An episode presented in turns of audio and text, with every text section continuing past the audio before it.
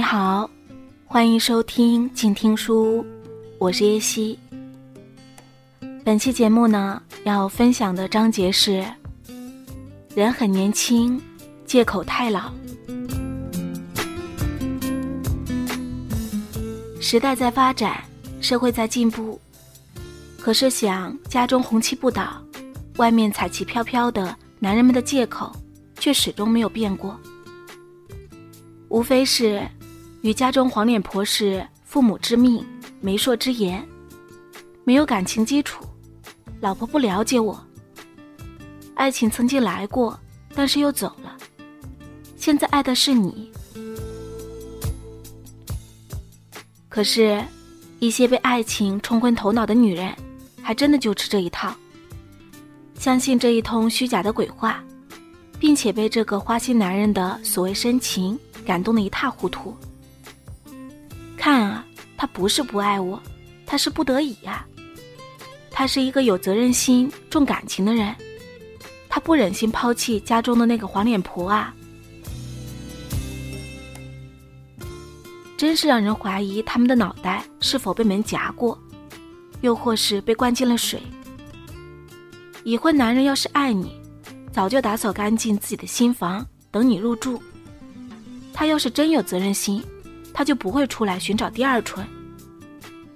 说白了，他不过就是左手家庭，右手情人，左拥右抱，一个都不想放弃。他就是一个想便宜占尽。却什么也不想付出的渣男而已。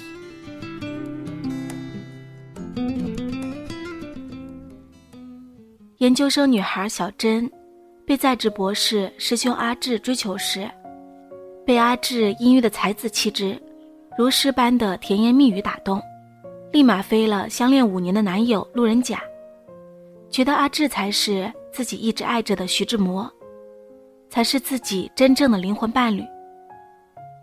当然，阿志着实不错的工作单位，也给了小珍决定在帝都生活的勇气和底气。小珍生日，阿志送了她一条施华洛世奇的项链作为生日礼物。小珍不是没收过前男友送的礼物，但是这条普通的项链依然让她心里乐滋滋的。追女生的男人必须具备的品质之一。就是要大方。不管你是真有钱还是真没钱，面对自己想要追求的目标女生，多多少少要投资一点本钱。女孩子不一定是贪图你的钱，但是在女孩子的心中，你是否舍得为他花钱，与你是否真的爱他，的确是挂钩的。色戒中，易先生的卡地亚鸽子蛋，砸晕了进步青年。王家之革命的脑袋，《射雕英雄传》里，郭靖的一餐饭换取了黄蓉的痴心一片。言归正传，一条施华洛世奇的人造水晶项链又能值多少钱呢？可是女孩子就是吃这一套。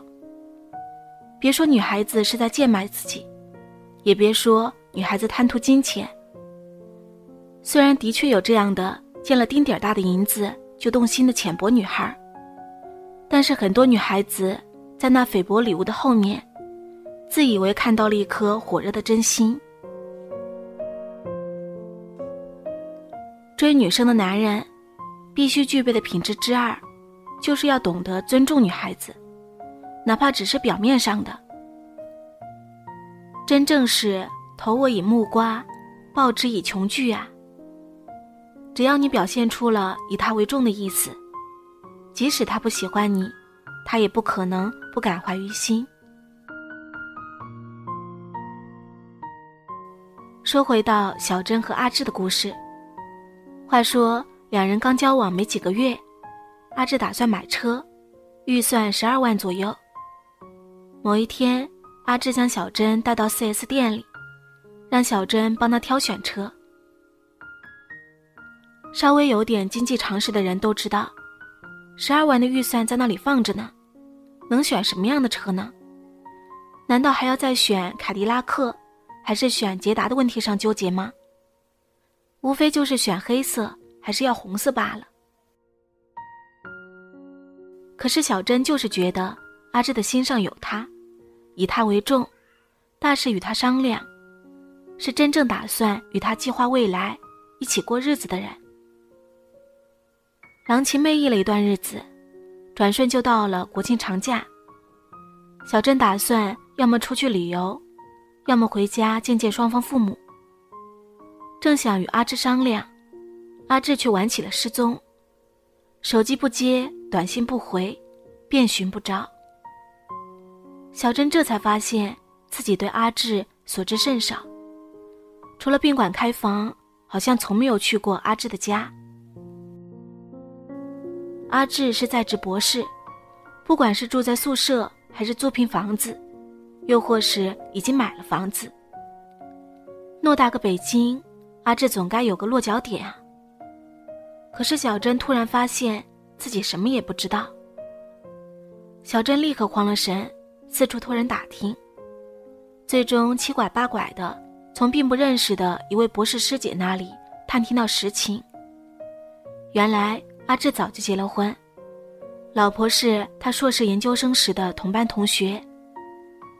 难怪阿志消失个无影无踪。你看啊，出来寻欢。却又不打算放弃家庭的男人，总会有玩失踪回归家庭的时候。小珍真的被雷了个外焦里嫩，自己竟然莫名其妙的被小三了。小珍真的不甘心，自己可是飞了已经相恋五年的男朋友来跟阿志拍拖的啊！这么一来，她的损失未免太大了。长假一过。还不知道事情已经败露的阿志又回到小珍身边。小珍立刻严厉质问，要将这一个多星期的所有委屈、愤懑、怨恨，通通发泄出来。可是阿志却摆出一副受害人的模样，说起了他老婆是如何如何不了解他，如何如何不及小珍美丽可爱、细微体贴。小珍虽然仍在生气。恨阿志欺骗了他，玩弄了他，可心头的恨意已然开始松懈。一书在我的前半生中，借唐晶之口说，每个机构里都有老婆不了解他的可怜虫。真是好笑，千百年来，时代都已经发展到可以接受同性婚姻了。冰岛女总理。都能携夫人公开出访了，可是外遇的男人们的借口始终没有进化过。老婆不了解他，好像当初也没有人用刀架在他脖子上逼他结婚啊。更何况是同学关系，实实在在是恋爱结婚的。三四年前尚且两情相悦，三四年后老婆倒是不了解他了。可是这样的鬼话。小珍却还真信了。或许小珍未必真的相信阿志，只不过人都有趋利避害的本能。选择相信阿志，对于小珍来说更容易接受一些。小珍一边无奈的叹息，恨不相逢未嫁时，一边要求阿志先离了婚，再正儿八经的来娶自己。阿志一边痛哭流涕。一边诉说自己是如何如何不能离婚，否则会有怎样怎样的后果。譬如老婆没有承受能力，会自寻死路；又譬如自己升职在望，这个时候闹离婚，对自己的前途不利，对自己和小珍未来的生活不利，等等。总之是一千个一万个不能离婚。阿芝的大意就是维持现状。自己不能离婚，却也不能失去小珍，要求小珍凡事先忍耐，以大局为重。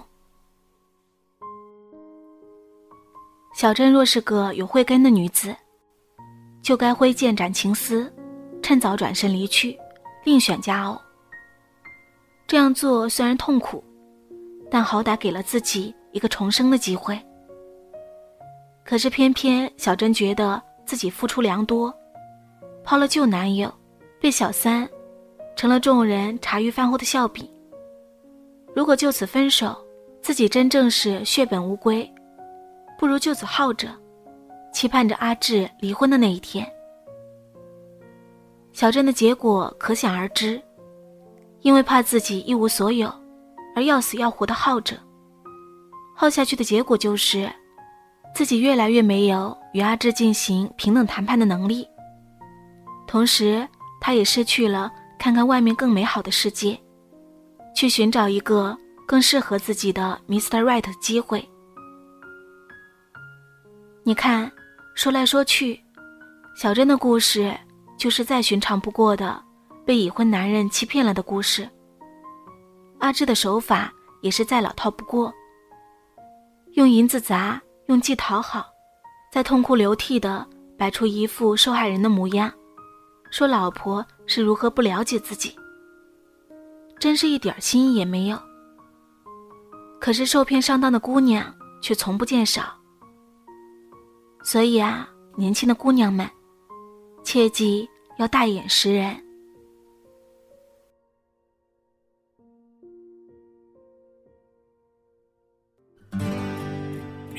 远方自由的雪山，我们要走多远？在沸腾的世界中，哪里有长满苔藓的清泉？在已是枯荣的树下。你是否看过日落时金黄色的海？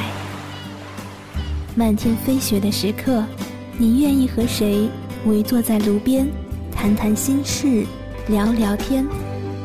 公众账号搜索“静听有声工作室”，很期待在那里和你相遇。